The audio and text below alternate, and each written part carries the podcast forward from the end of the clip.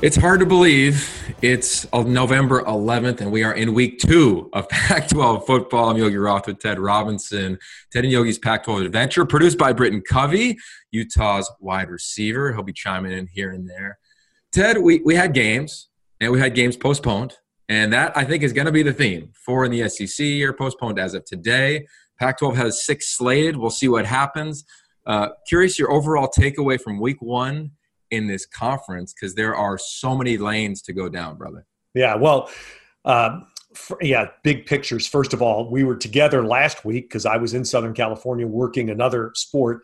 Uh, so that's why we were able to do this in person. We were so excited for football. And Saturday, I spent my work was done by about 10:30 in the morning, and the rest of the day I watched Pac-12 football plus Notre Dame I did. I watched my alma mater. But anyway, it was just fun. I was glued. It was it was so much fun to see games. Second big picture, 9 a.m. kickoff. To me, double thumbs up. I just to me, I, I have been on record. It was Jon Wilner's idea. He ran it by me when he first came up with it. I thought it was a great, nothing to lose idea to try. There was nothing to lose by trying it. And I can't. I had three different friends email me by two o'clock Saturday afternoon saying, God, it was great to watch the ending of that USC Arizona State game. And it was all over the country. Everybody saw it.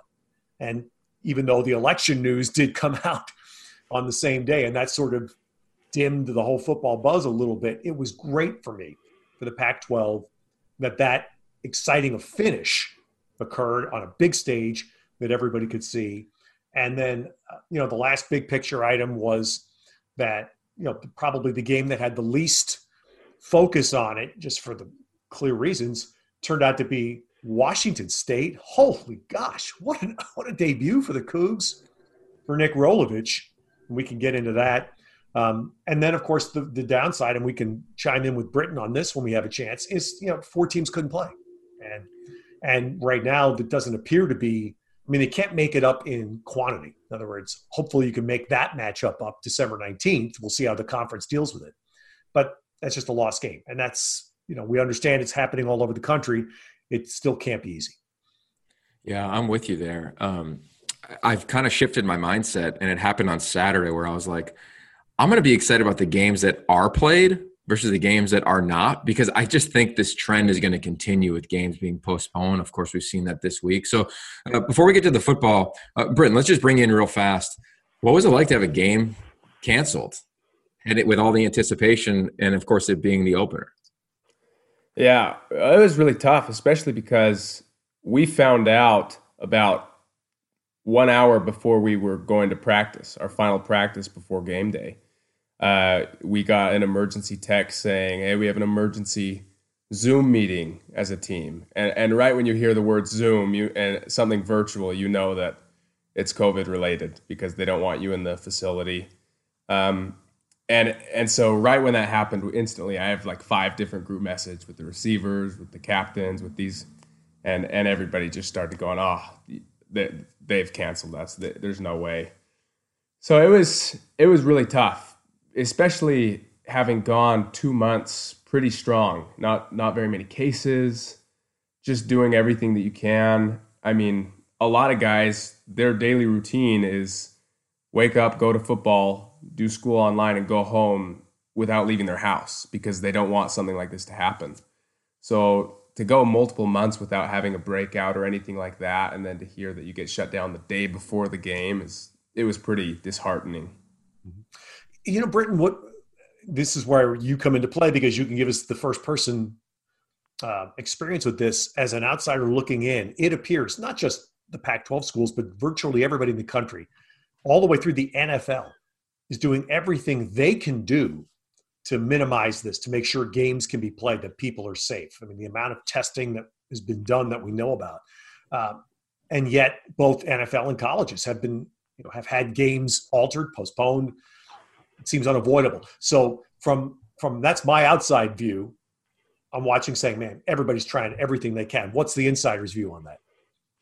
Well, exactly. The insider's view is there's nothing more that you can physically do to prevent this from happening. It, it's almost inevitable.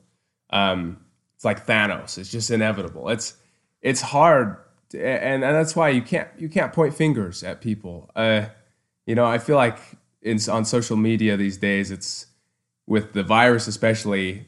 Half of people think you're doing too little, and half of people think you're doing too much. And you know, I've always said it's better to err on the side of doing too much with something like this because you don't want to be blamed for doing too little. That's worse. And so, honestly, there's nothing more that these programs can be doing. Our trainers are working tireless hours. I mean, they're there for from 5:30 in the morning getting tests ready till 8 at night just trying to control this thing and and yet a lot of it doesn't depend on them. So I feel bad for the people behind the scenes working so hard with this because it so much of it is out of their control and you know especially here in the state of Utah we've we you know the, the virus numbers have been going up and up in the last month or so and uh, you know, hindsight is twenty twenty. You you're it's easy to say, man, I wish we could have started the season two months ago, but it's just it's not worth it to, to do that. Yeah, that's really well said, man. Okay, um, appreciate that. Uh, to me, hindsight is twenty twenty on some Pac-12 football as well, Ted. One of the biggest surprises to me heading into the season was the preseason Pac-12 team, which call it what you may. I didn't vote in. Did you vote for that? No. The media poll? Okay, cool. Because I think both of us would have put Drake London somewhere as a wide receiver. Right. I mean, the dude finished the year, I think, with five games in a row last year with a touchdown. Such a matchup issue. To me, he was my player of the week. And there was a lot of great players, right? We're going to get to Jayden de Laura, um, you know, of course, Sam Noyer, uh, Jarek Broussard. There's a, there's a lot of people that surprised you, Deon McIntosh. But to me, it was Drake London. Like just a gamer and it was all the little things. And I know Britton will appreciate it. He was, it was when he was like run blocking at the point of attack. It was when he was running a route and took two receivers. And then, of course, the end of the game to make that play because uh, he, he ripped victory away from Arizona State. I mean, ASU dominated the ball game for 58 minutes. That's so it. I, I, yeah, I, I, was going to say, Yog, it's it's it's to me watching it again. I watched, I listened a little bit on the radio, but I watched the second half of that game, and it was one of those rare days in sports where the best team didn't win. The best team on that day was Arizona State, but the best team doesn't always win the game. And USC won the game, and it, I knew you as a receiver would would love London, and I, as a failed old quarterback, thought Slovis's throw was phenomenal. It reminded me so much of a throw Sam Darnold made in the great Rose Bowl game. It was a very similar throw, the kind of throw that again every pro scout watching, okay, that's a pro throw, and and Slovis made it. Uh, that was great, and and for USC to win that game was exceptional. Um, and so there's the instant euphoria, and then I'm sure the coaches dealt with the instant reality of okay, we've got some things here, and I if I'm Herm Edwards, I'm feeling pretty good about everything except the score, right? They played really well. And their defensive line, Lole, was just crushing people. If I'm USC, I'm concerned because I can't block. And I, I, I, would be worried for Slovis. And it's the same dilemma that we talked about, Yogi, all the time with Leach in Washington State. Your quarterbacks get crushed. And thankfully, it didn't happen as much up there with Minshew or Anthony Gordon last year. But previously, their quarterbacks just got battered because they don't block in that scheme. And I'm hoping that it doesn't happen to Slovis this year. I'm with you there. I, I thought it was interesting, like big picture. Last weekend, if you're talking Pac 12 football, right, nationally, probably as good of a scenario as you could have. SC wins, Oregon wins. Both of them got gifts. Davis Mills, Connor Wedington, not playing. And if Davis is in against a relatively inexperienced Oregon defense, which I think is trending upward, but still there were throws there for Jack West, and he made a couple of them, missed a couple of them, and of course missing the field goals didn't help Stanford's offense. But but overall, from like a Pac-12 conference brand perspective, it, it was good that those two teams finished. And then to your point of the early game, what I found fascinating, and and I, I probably shouldn't, but every show I watched all game long. So I was in the studio. So halftime show, post game show, they just showed the USC ending. They didn't talk about how them being dominated for 58 minutes. So it just reminds you of like the narrative of the West Coast. Sometimes is just the simple one that gets spun, and it got spun all day long into the night. So uh, on a positive note for SC, that was great. And for ASU, I wouldn't be shocked if they get to the title. I really wouldn't because I, I don't believe in SC right now, and I do believe in Arizona State because that front, that defense, uh, and those two freshman backs or first year backs holy man, I think they're the best duo in the conference. Well, plus the receivers, and I can't fathom that you're going to have Johnny Wilson go through another game. I mean, as talented as he looks, and I can only gauge by what I see, I can't fathom Johnny Wilson's going to have another game like that. Yeah, and and I think of too, like uh, I was talking to Mark Brand earlier this week, uh, the the esteemed SID at ASU, and you think about LV Bunkley, Shelton, and Johnny Wilson. Their first game is in the town they grew up in, team they grew up following at the Coliseum and your leader, Frank Darby, is out. Yeah. That, that's hard. And, and, I remember this. And Britton, tell me if you agree with this or not. I think the, the biggest change for me as a receiver from high school to college was not the speed of the ball. Like that, that was surprising, but the closing speed of DBs. You know, you think you can just catch the ball, but boom, they're on it. And that happened to those guys pretty much all game long.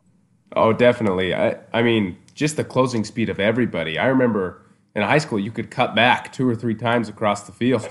I remember the first time I tried to cut back in college, I had a D lineman in pursuit, just ripped the ball out.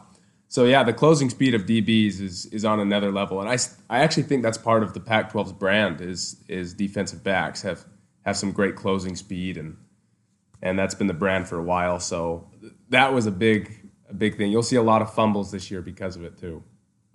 Tyler Vaughns, you saw it in that game, which that was that was disappointing. Okay, so Ted, as we look into this week, we got uh, the opener of the day is not at 9 a.m., so everybody can sleep in a little bit and get a workout in if you want. But SC goes on the road to Arizona, 12:30 Pacific against a team that doesn't have a win. You know, much like what Britton said, they were in a similar boat. They found out, of course, playing Utah, that right before they were about to go to their final walkthrough, uh, the game was not going to happen. What are you looking forward to in this game with a team that you've seen that we just referenced and a team that you know I think there's a lot of question marks about.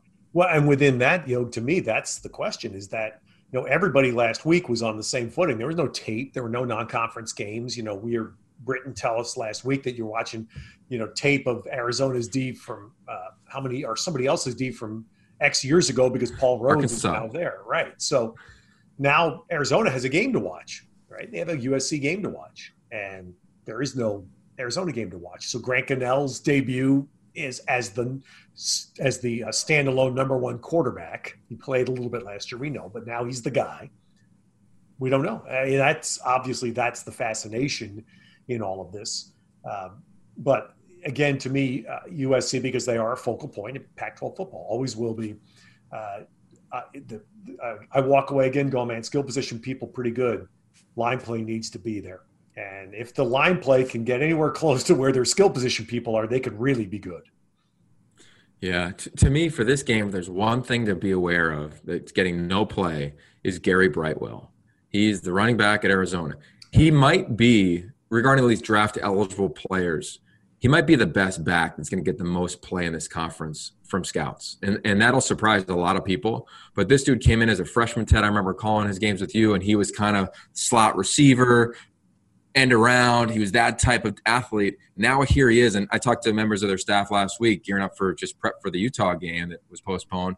They were like, this guy, he looks the part. Like he really, I think, can be a bell cow for them. So I'm curious. We saw ASU run the rock. That's what I was going to ask you. How how much will Noel Mazzone if Brightwell's able to to get a little traction going? Does he lean on the run game? Will he do what Rolovich did in Corvallis this past Saturday?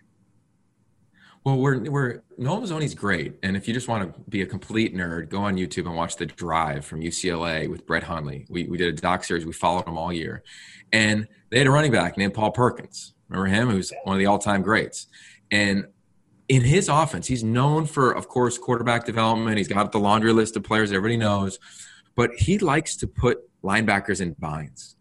And I think that's what ASU did to USC. Even though their, their passing game wasn't wasn't much, they put those guys in space in bind. So the run pass option game that gets over dramatized, overused, but it's real. I think they're going to use that a lot. So SC's going to have to make plays in space. I think that's the bottom line because the O line of Arizona is, sneakily, I think, think going to impress you when you watch them on Saturday. That's kind of a strength for this team. Remember last year, had so many injured, injuries, played so many young guys. So if, if they can hold up against SC's aggressive defense, Todd Orlando is going to bring heat – I, I am excited to watch Gary Brightwell, whether that's out of the back backfield, Boobie Curry, some of these slot receivers. I'm I'm really anticipating that because this game does not scream sexy game must watch, but I think when you get into the weeds of it, man, it's going to be fun because I do think he'll, he'll try to run the football. Can Arizona scheme up with the new D coordinator because they have been short on defensive talent, you know, compared to the rest of the conference? They've been short in that area the last few years. If it was me, and if I was uh, Graham Harrell, I would run the football a ton in this game, and and they'll make plays. Arizona's got some talent in the secondary, but they they lost the heart of their defense. You look at transfers. Okay, Kylan Wilborn hit the portal. Maybe he wasn't going to play a lot. Maybe he was. We don't know. Two starting linebackers who would have been four-year starters. Starting safety, multi-year starter. I would just pound the rock. And that's what I was surprised like that Oregon State didn't do all game because I think you can just wear a team out when you get into the second half. So I, I would anticipate that from SC. I think they got to be confident on the offensive line because if you play it out, they're going to face presumptuously Oregon in the title if they went out. That's the best front in this conference, right? You better be able to handle it, and I think you got to gain some confidence after you know Jermaine Lole, uh, Michael Matus, and company last week at ASU. They they had their way with SC on the offensive line for a large part. So, so I, would be curious, and if they abandon it and just go right to the passing game. Uh, that may be part of the air raid, of course, but it, it won't give me a lot of confidence in SC if they have to win a game in the trenches. All right, so you mentioned Oregon, so let's flip to that one. Oregon has to go up to Pullman, and you know that's been a that has been such a tough. Oh, it's a tough trip for everybody, even us, Brit. It's a tough trip, but but Oregon's Oregon. I mean, that's been a rough trip for even very good Oregon teams, and now they're walking into face a Washington State team with a new. I mean, a new 200. What I've learned is that 229 rush yards. There were a couple of seasons with Leach there where they didn't do that. They did it in one game. Oh, how about this one? I got this from Jim Thornby. Uh, the Oregon State game was the first time that Washington State had more rushing yards and passing yards since 2010. Yeah. decade ago. A wow. decade ago. So um, I, I, I, think for this one, I, am really excited. And I just got back from Pullman. It was snowing. It was freezing. Uh, I got to watch the team run around. It was kind of my first taste and probably my only taste of being around a program this entire season. Got to sit down with Abe Lucas, who might be the first or second O lineman uh, drafted who's playing this year. Of course, Sewell being the first one. Uh, he's that type of ability if he chooses to opt out. But to start with the Ducks, I got to give love to Tyler Shough and Joe Moorhead. Joe Moorhead, uh, one time GA at Pitt when I was a freshman 20 years ago, which is sad to say, Britton. It goes by fast. But with that, and I'm going to put a breakdown of this on social media. Ted, what they did with Tyler in terms of the zone read game, it looks like he's going to hand it off, and they run the option. He looks like they're, they're going to hand it off, and it's DJ Johnson out the back door. It looks like he's going to hand it off, and it's somebody down the seam.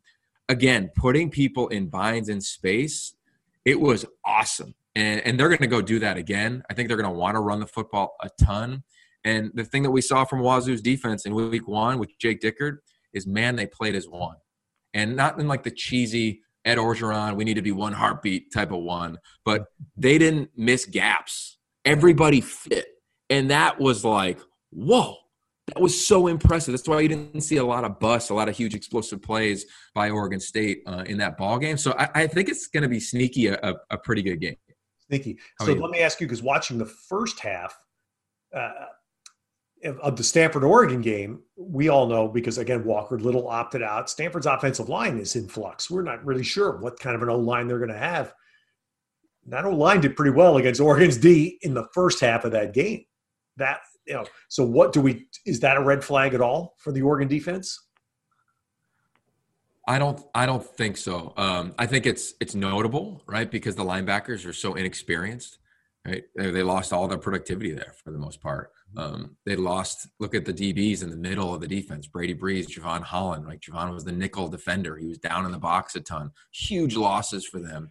Um, and and I think also Stanford's the best offensive line, at least in Week One. I mean, Walter Rouse did, yeah, has ceiling so high written all over him. So I, I, think it's almost like, hey, Stanford, look out! The Tunnel Workers Union, you know that trend that was a big deal with Mike Bloomgren.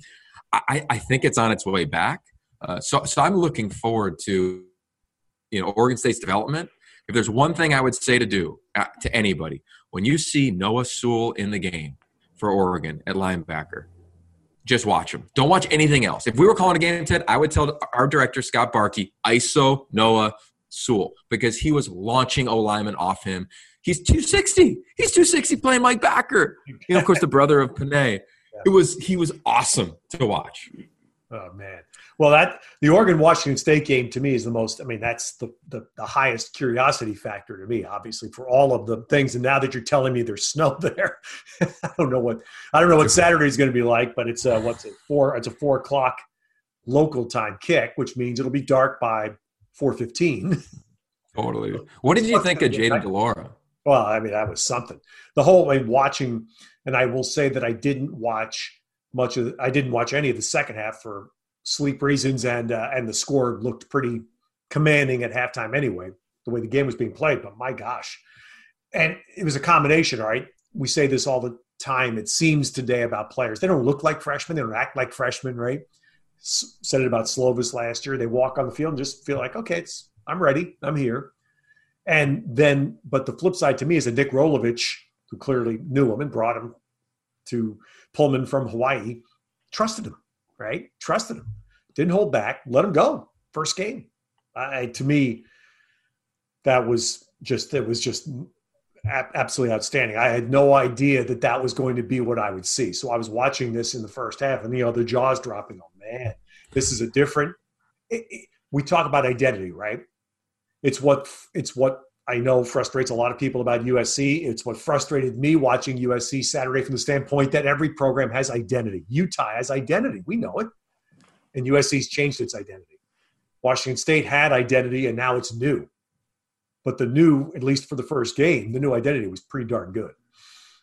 Man, so after practice in the snow, and I hadn't been that cold in a long time. I'm in Pullman two nights ago, and uh, I'm talking to some players after practice, socially distant, masked up, and I said, "Tell me about the vibe and the confidence that Jayden de Laura brings to the team." Because to me, he looked tremendously confident. That was my biggest takeaway. Arm talent, all that stuff, but he was like, "This kid is confident."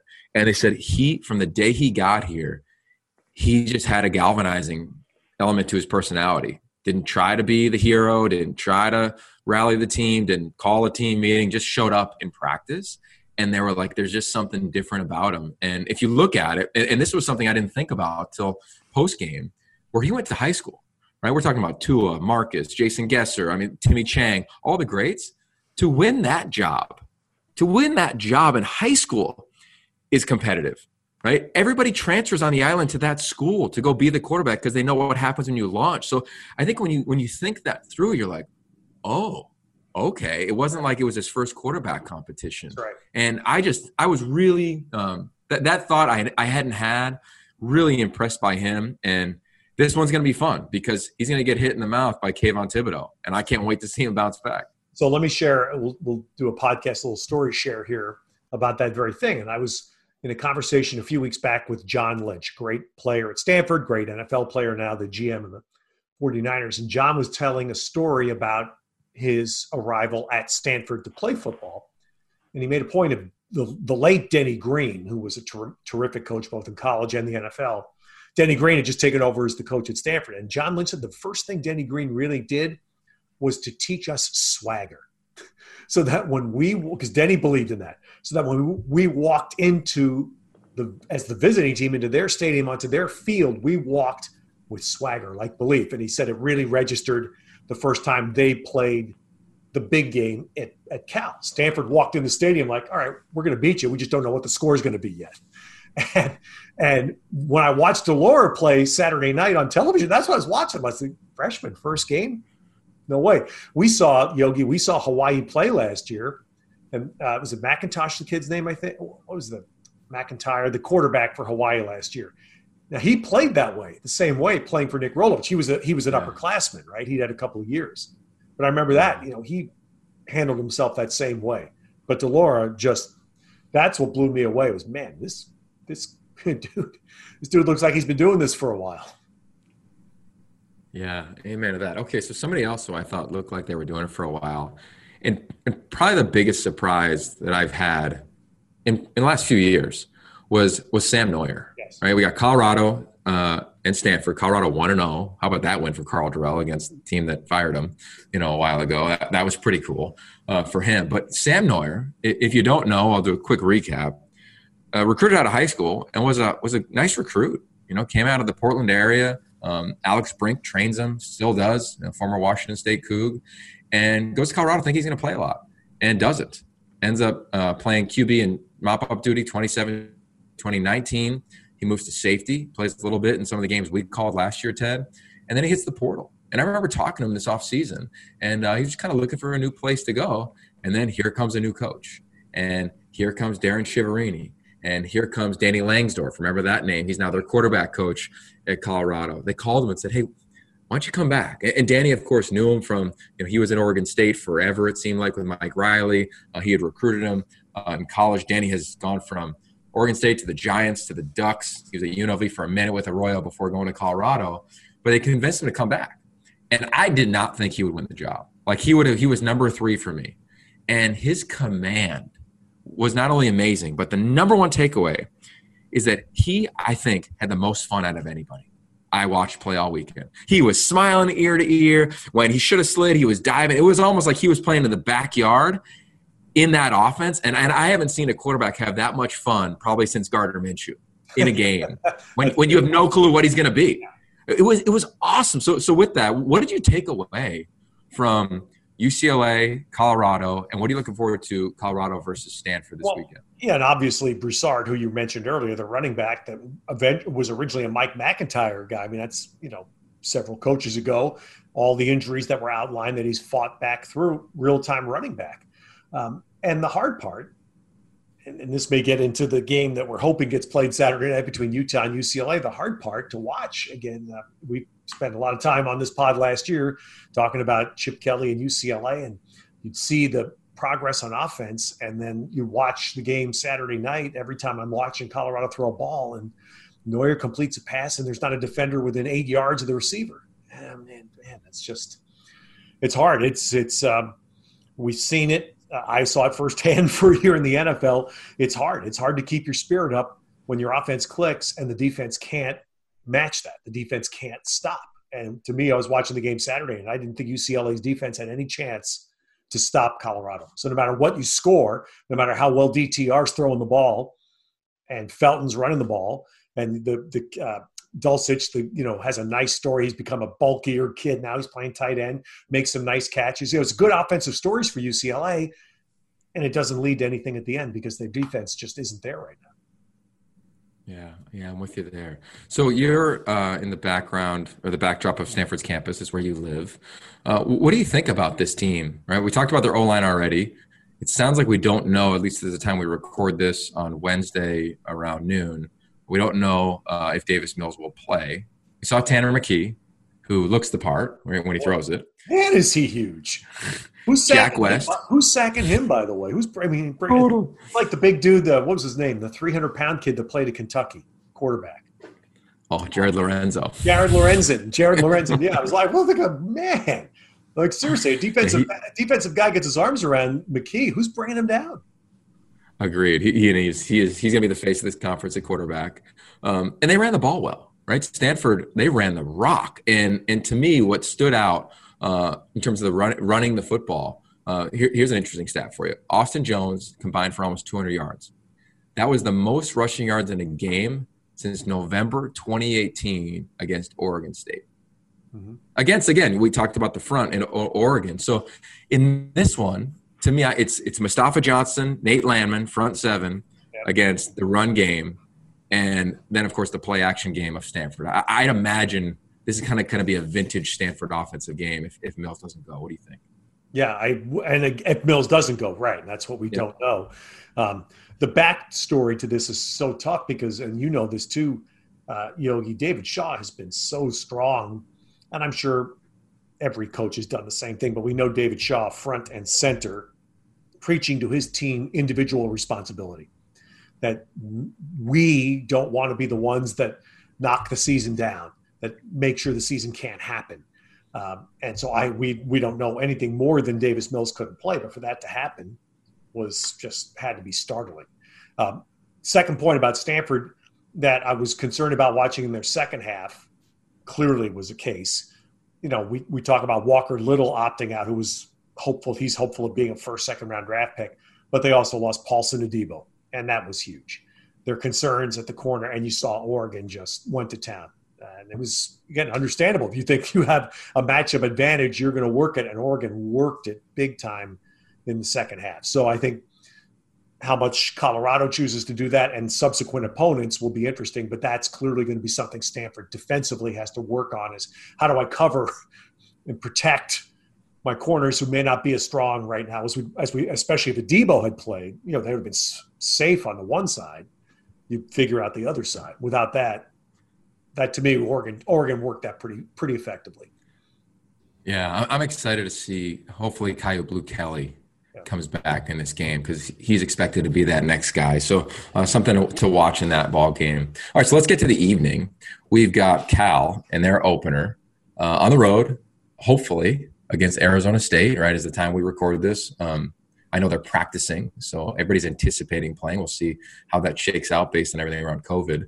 Uh, what, what do you think about this game? Because part of me, uh, you know, it, it's hard. I, I don't know Cal's offense, but I know Cal's defense yeah. And we know ASU's offense, right? And the receivers struggled as you referenced. Like this could be a another epic game for Arizona State back to back, really challenging ones that come down to the end. How do you see this one?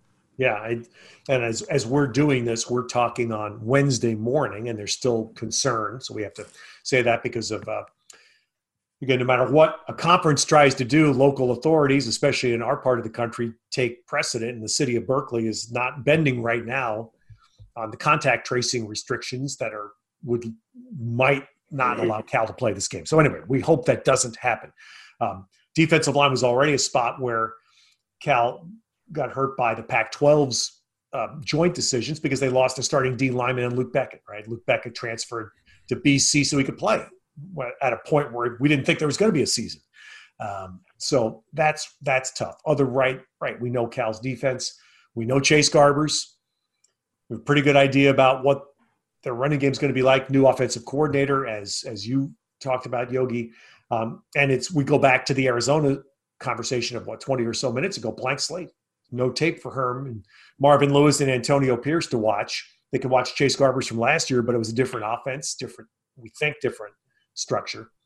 Um, I'm just you know this is one of those ones right now where I just hope to get to play. I hope Cal gets to play um, you know, and obviously, if, if if a team loses a second game, it's going to be incredibly disruptive to anything that happens for for the season, for the conference, for that school. So, uh, and if I'm if I'm Arizona State, Jayden Daniels didn't have to have a huge game last Saturday, and they still were the best team on the field. That's I'm pretty happy about that, right? I didn't ask yeah. Jayden Daniels to win the game for me, and they were still the best team on the field. Yeah, I, I think this one's going to be fun because Arizona State, from that I could tell, they left the Coliseum saying, "We won that game." Like we didn't win on the scoreboard, but like they they they probably are coming out of that thing angry versus disappointed and frustrated and down on themselves. I bet practice for them has been phenomenal all week. Uh, the biggest key for me in this game is going to be can Cal throw the ball against Jack Jones and Chase Lucas? right? And that that suitably revamped secondary for Arizona State because I think they're going to have to create some explosive plays, uh, even if it's just three. I mean, how many times do I say when we call games? What quarterback can make three throws? And if you track it, and we used to talk about Tyler Huntley all the time. His junior year, he didn't make three throws all the time. His senior year, he made those three throws in games. Um, regarding, of course, Britton being our producer listening on this bad boy.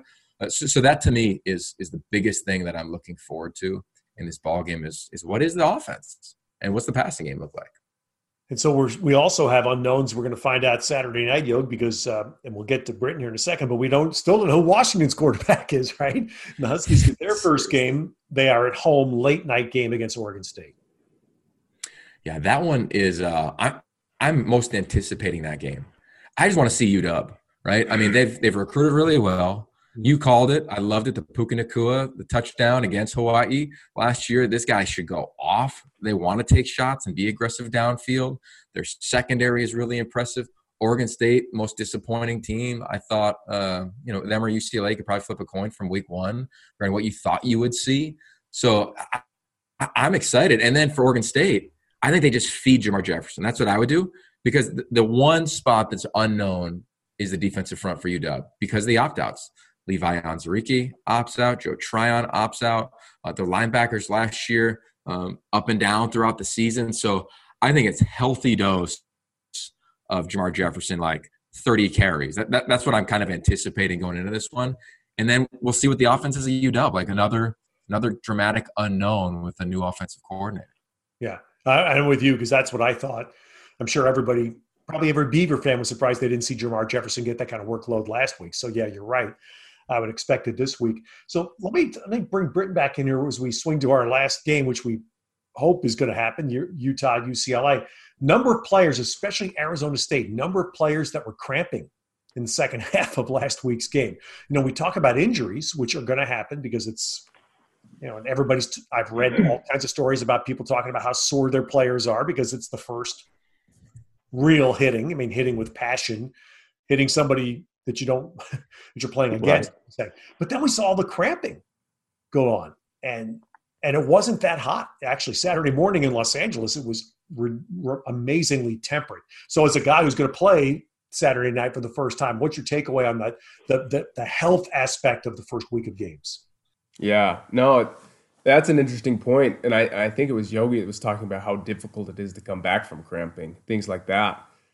It's it's going to be totally different. Right now, I'm looking outside my window and it's a blizzard. It's snowing, and then we're going to be playing, you know, in 70 degree weather on Saturday. We haven't been in that weather for a few weeks, uh, so it's going to be different. And you know, I mean, there were a few of our position groups that were knocked out because of contact tracing. So it's not like you have the depth that we used to have. You you can't just rotate guys in and out, and that you know, when a guy's playing 65 snaps that heightens the risk of injury or cramping. And you really got to manage that. And that's where depth helps so much. That's why, you know, teams like UW are consistently so good is because there's no drop off in those depth, in that depth. Yeah, that's well said. I wonder too, uh, you know, travel rosters are usually limited. I, mm-hmm. I don't know if that's changed. I'll, I'll find out for next week's pod. Um, just just because of that factor, Ted, of like who's playing, who's not, who might play, who might not. Uh, I think that's going to be something. Do you know that? Are you going to be able to take more guys? Do you know? I don't think you will be able to take more guys. I I forget what it's limited to. It's like seventy players, something like that. Yeah. I, it's interesting, I, and I, I hadn't thought about that, Yogi. It's a great point until you raised it because the NFL has has lightened up its right all of its rules this year. I mean, you have you have 10 year veterans on practice squads for this very fact, for the COVID realities and the need to have reserves right at hand.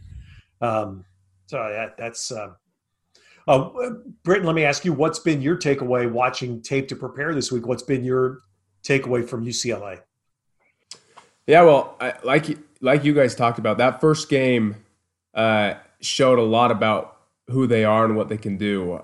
UCLA every year, you know that you're going to get athletes. I mean, you go in there and simple things eh, such as on special team, they're they're punt gunners. You know, you've got guys that were running 10 7 100 meter dashes in high school, 10 fives. Uh, so their whole team is full of athletes and and that's what's scary about a team like UCLA is on any given night they can beat anybody. And that's usually how the California teams go in general. I, I feel like the West Coast California teams. So, you know, we, we, we watched Colorado and we were really impressed with what they did. And, you know, we're trying to emulate some of those things. Uh, one game into the season, you don't know what the weaknesses and strengths are still. So we're trying to, you know, we're, we're trying to find out who we are, honestly, in the first game. I hope you're sore on Sunday. Healthy sore, but I hope you're sore. Oh, me too. I I hope we play. Amen to that. Well, I, all right. So as we close out here, Ted, um, I want to ask you what you're most looking forward to. But prior to that, I need to give like a midweek game ball to two programs, and that's UW and Utah. Because in this day and age, the fact that the quarterback is not known for both of those teams heading into week two over this proverbial season yeah. blows my mind. It's just, it's a, it, what, it's amazing. It's amazing. So with that, we obviously aren't paying Britton enough because we don't know the exactly. And I'm about to spill the bean. No. exactly. Uh, what, what, are you most looking forward to um, once we get going games? Hopefully this weekend again. Well, yeah, outside of the obvious six, all six games being played, that would be great. Um, I, I said it. My curiosity factor is the highest for the Oregon Washington State game. Just again, mostly because of the way the Cougs played in Week One, to see if they can bring that back to their home field. And we know Oregon. We we know Mario. We know the emphasis on line play and physical nature of football, take that on the road, right? That's how you're going to win up there. So that, that to me is the most curious factor. And and of course the obvious thing that I also hope, other than all 12 teams play, is that we don't have any Davis Mills last minute, you know, significant player that that can't play. Or yeah, Max Borghi also. We forgot about him too. Yeah. Yeah, and that at least reportedly wasn't COVID related. Right. So who knows how long that, that'll be. And shout out to Deon McIntosh. How about not flinching for him? That was amazing, as you referenced earlier. Uh, for me, of course, that game, I think that's the highlight game of the conference this week. But I really am excited to watch Cal. Because I think if we had Media Day in July, Cal would have been the sexy team, the sexy pick, would have been talking about them, and they would have done well in their non con. And I'm just really excited because they're doing well recruiting. They have a talented roster and they're clearly frustrated from not playing week one. So does that spill over to week two? Do they over pursue? Do they try too hard, or do they just settle in and, and try to play their physical brand? And what is their brand on offense with all the shifts and motions that at least we read about? So I'm I'm really intrigued because you have NFL coordinator right, Bill Musgrave, and you clearly have NFL defense in Marvin Lewis, Antonio Pierce, Herm Edwards. So I, that to me is going to be schematically maybe the funnest game of the weekend. Well, and and Britton has obviously been with us talking about how Utah's doing this, and I you just you have to have a ton of empathy for Justin Wilcox, again because he is, you know, he has to work within the parameters set by the city of Berkeley, not the Pac-12 conference or the University of California. It's the city of Berkeley, and we have seen already one team in the Mountain West, the University of New Mexico, which is facing similar restrictions in Albuquerque, and they've moved their program to Las Vegas so that they can play. Uh, if they they played a road game here in the Bay Area at San Jose State last week. If they had gone back to Albuquerque, it was going to be a 14 day quarantine. So can't do that. I mean, can't do that and play football. Mm. So therefore, yeah. they went to Las Vegas, and I believe they're playing a game Saturday night. Their home game, I believe they're playing it in the the new stadium in Las Vegas. Hope that doesn't have to happen for Cal. That's what I'm saying. I'm with you there. Okay, so uh, at the time of this record, we got five top 25 games that are postponed. Bama's not playing. Ohio State, A&M, Georgia, and Auburn for whatever mm-hmm. that's worth. And as Ted said, let's hope we can get to Saturday. And I want to talk about six games instead of four. So in the meantime, uh, keep it locked right here. It's Ted Robinson, our producer Britton Covey, I'm Yogi Roth. Everything Pac-12 football this is the only place. This is the one stop shop. You want insight? You got questions? Hit us up on social media. Ted Robinson, myself, on uh, all the platforms. We'll get to your questions or answers. And Ted, I think as we get going, maybe even we have some fun and do 12 minutes of live on a social media platform pre or post pod just to kind of tease this thing next week. Yeah, be good. And, uh, look for some more creative elements. We'll look, look to our producer for some of those ideas. Love it. We'll pull out. We'll pull it all out. Good job. All right. Talk to you soon. Peace. Thank you for listening to Bleav. You can show support to your host by subscribing to the show and giving us a five star rating on your preferred platform.